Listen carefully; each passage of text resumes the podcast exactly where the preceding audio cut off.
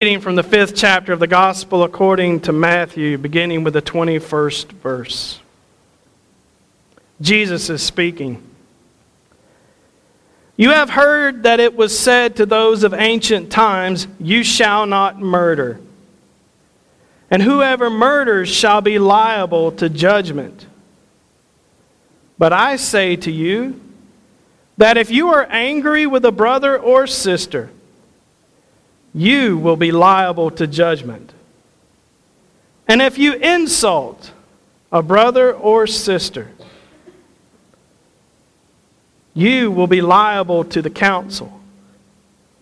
And if you say, You fool, you will be liable to the hell of fire. So when you are offering your gift at the altar, if you remember that your brother or sister has something against you, leave your gift here before the altar and go. First be reconciled to your brother or sister, and then come and offer your gift. Come to terms quickly with your accuser while you are on the way to court with him, or your accuser may hand you over to the judge, and the judge to the guard, and you will be thrown in prison. Truly, I tell you, you will never get out until you have paid the last penny. You have heard that it was said, You shall not commit adultery. But I say to you that everyone who looks at a woman with lust has already committed adultery with her in his heart. If your right eye causes you to sin, tear it out and throw it away. It is better for you to lose one of your members than for your whole body to be thrown into hell. And if your right hand causes you to sin, cut it off and throw it away. It is better for you to lose one of your members than for your whole body to go into hell. It was also said, Whoever divorces his wife, let him give her a certificate of divorce. But I say to you that anyone who divorces his wife, except on the ground of unchastity, causes her to commit adultery. And whoever marries a divorced woman commits adultery. Again, you have heard that it was said to those of ancient times, You shall not swear falsely, but carry out the vows you have made to the Lord. But I say to you, do not swear at all, either by heaven, for it is the throne of God, or by earth, for it is his footstool or by Jerusalem, for it is the city of the great king. And do not swear by your head, for you cannot make one hair white or black. Let your word be yes, yes, or no, no. Anything more from this come, anything more than this comes from the evil one. The word of God for the people of God. Thanks be to God. So, that's some tricky stuff, isn't it? Apparently, it's Jesus' feel good morning for us. Some people lump this in with some other things Jesus said, and they call it the hard sayings of Jesus. You ever heard that phrase before? They call it that because it's hard to hear. Otherwise, it's known as the Sermon on the Mount. Isn't it funny that our Lord gave a sermon to people on the side of a mountain who were following him, and the church would later say these are the hard sayings of Jesus, as if to say that somehow these things Jesus says are different than other things Jesus says other places in the scriptures. Maybe that they don't have as less force because he's just trying to scare us. Maybe we should ignore them because, well, later on he says other things that maybe aren't quite as hard to swallow. But boy, that seems dangerous, doesn't it? To dismiss the words of Jesus himself and say, well, we know Jesus is getting at something here, but I'm just going to trust the Lord, see what happens. I'm not sure that's good for us. I think maybe we need to let Jesus' hard words seek into our own hearts for this reason. So that instead of being liable to judgment, we can be liable to grace. See those words on the wall? That sounds better, doesn't it? I'd rather be liable to grace than liable to hell. Any of y'all agree with that? Anybody? All right. So we're pretty much unanimous that each of us would rather be liable to grace than to be liable to the fires of hell. That seems like an easy choice. but maybe not sometimes. There was a Little League baseball coach who was talking with one of his players one day, and the coach, I thought I took my glasses off like I was going to be able to read that. Goodness. Little League baseball coach was talking with one of his players one day, and the coach asked the boy, Do you know what cooperation is? What it means to be a team? The little boy said, Yes, sir. Good, the coach said. Do you understand that what really matters is that when we win, we win as a team, and if we lose, we lose as a team? And the little boy nodded again. Well, yes, sir, I, I understand that.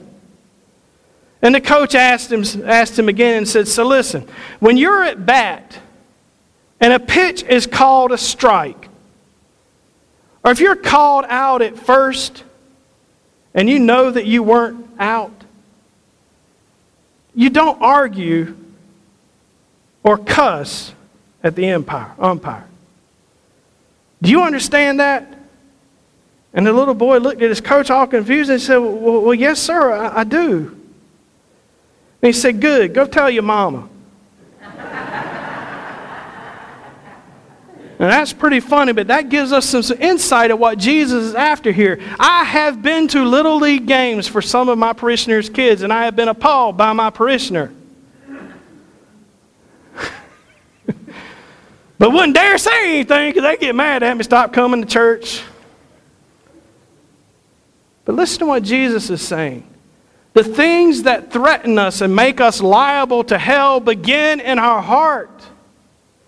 The same way that a mother who screams at an umpire and says horrible, vile things to a human being who's out there volunteering their time for children's sake. Do you hear that? These days, people are putting signs up at the ballpark that says no scholarships are being awarded here today. What they really should put up is don't be a jerk. Remember who you are. Make a good example for your kid. Don't embarrass your child in public. Bible tells us not to provoke our children to anger. Don't let our anger overflow into our children. Don't let our anger, don't let our lust, don't let our desire for more, don't let our desire to have everything in the whole wide world flow into our kids and poison their well too. Jesus is telling us hard stuff because we need to hear it in one of the books of the Bible, it tells us that sin begins in the heart. It begins as a thought, as an inkling, and it grows in us until it becomes fantasy. And then fantasy gives birth to action. And action, boy, action, when that's full grown, it gives birth to death. And so Jesus has given us a pretty stern warning here that if we listen, if we listen to those things that tempt our heart, we make ourselves liable to hell. Because we're not listening to the voice of God. And what has the voice of God called our heart to do? To love God with the whole heart and to love our neighbor as we love ourselves. And when we fail to do that, we let other things in whose goal is to kill us, to take life from us, and reserve us for fire because you burn dead brush, right, church? Boy, this is tough. What are we to do? Let it sink in. Don't wash it away. Don't say, well, I know the preacher said that, but that's not really what Jesus meant. It is what he was saying. It's pretty plain right there. You think you're okay because you've never slept with someone who wasn't your spouse? Remember that one time you thought about it. Or maybe you saw someone walking down with the beach in a bikini and did this.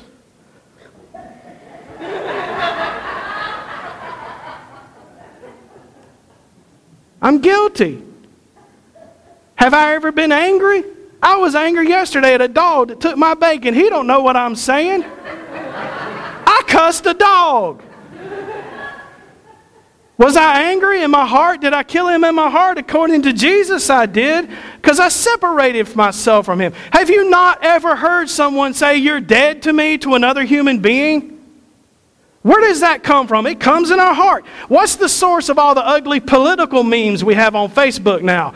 It's sin in the heart. Jesus said, You call somebody an idiot, you might be going to hell. That scares me. We should pay attention to that. Don't wash it away. Don't say, oh, no, that's not gospel. Jesus isn't preaching gospel here. Jesus is the Son of God. And if Jesus says don't do it, you better not do it. I'm just going out on a limb there. You with me? If Jesus says, don't let these things occupy your heart, then what should you do? Kick them the heck out. How are we going to do that? Some, I'm better control of my anger than I ever have been in my entire life. When I was a teenager, I could be an angry person. My mother told me one my time my uh, temper was going to get me put in jail. She was probably right. Jesus healed that in me, and I know it. I know that Jesus healed that in me. I know it. Not terribly long ago, I did this 360 survey thing, and somebody who filled that out wrote in there about me for that leadership thing that I was involved in that the church sent me to. You had to get people to write stuff about you, and you know it's true because they don't, you don't get to know who wrote it about you. You ever done one of those? That's scary. Someone wrote in there it was impossible to make me angry. And I thought, man, if they had known me when I was 20, if somebody told me they were going to kick my butt when I was 20, I just said, I've had my butt kicked before, let's go.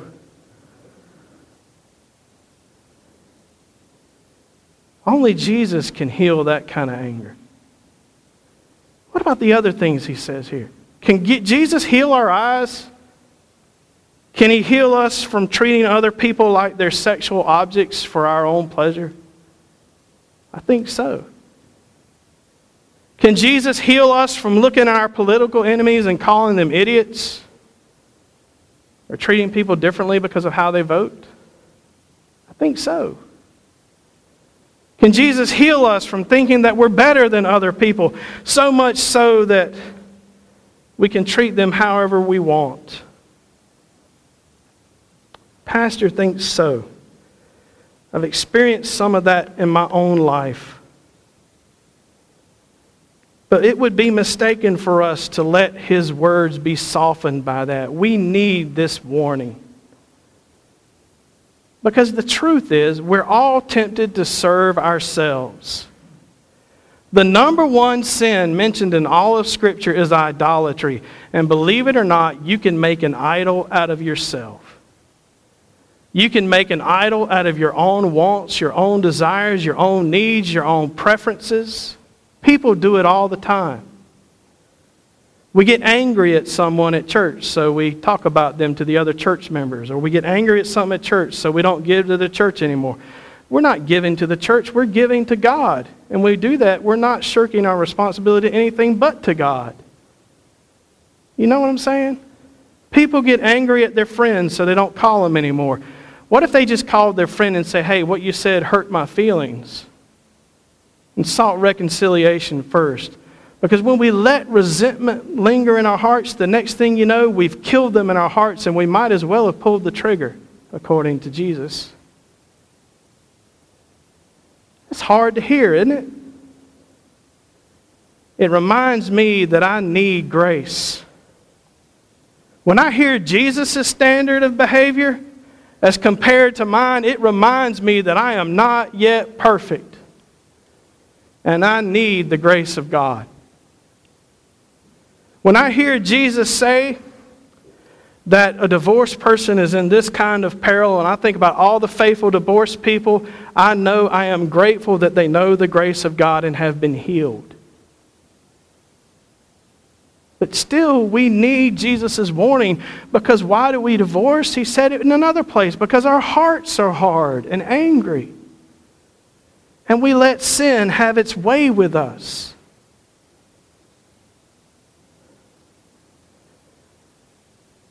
But I know that I'm not strong enough to never be angry again. I know I'm not strong enough to never feel insulted again. I know I'm not strong enough to just sit and watch the Super Bowl halftime show and not think something ugly. I know that I'm not strong enough to look down on somebody else because they think differently than I do. I know that I'm not strong enough to fulfill what Jesus is asking for here. So, what should I do? Do I give up and say, well, if I've thought it, I might as well do it? That doesn't seem like what Jesus would say to us, does it?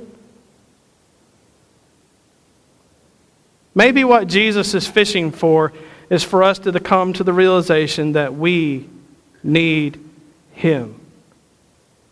That if we desire to go on to God's perfection, if we desire to become more and more like Christ, we cannot do it on our own.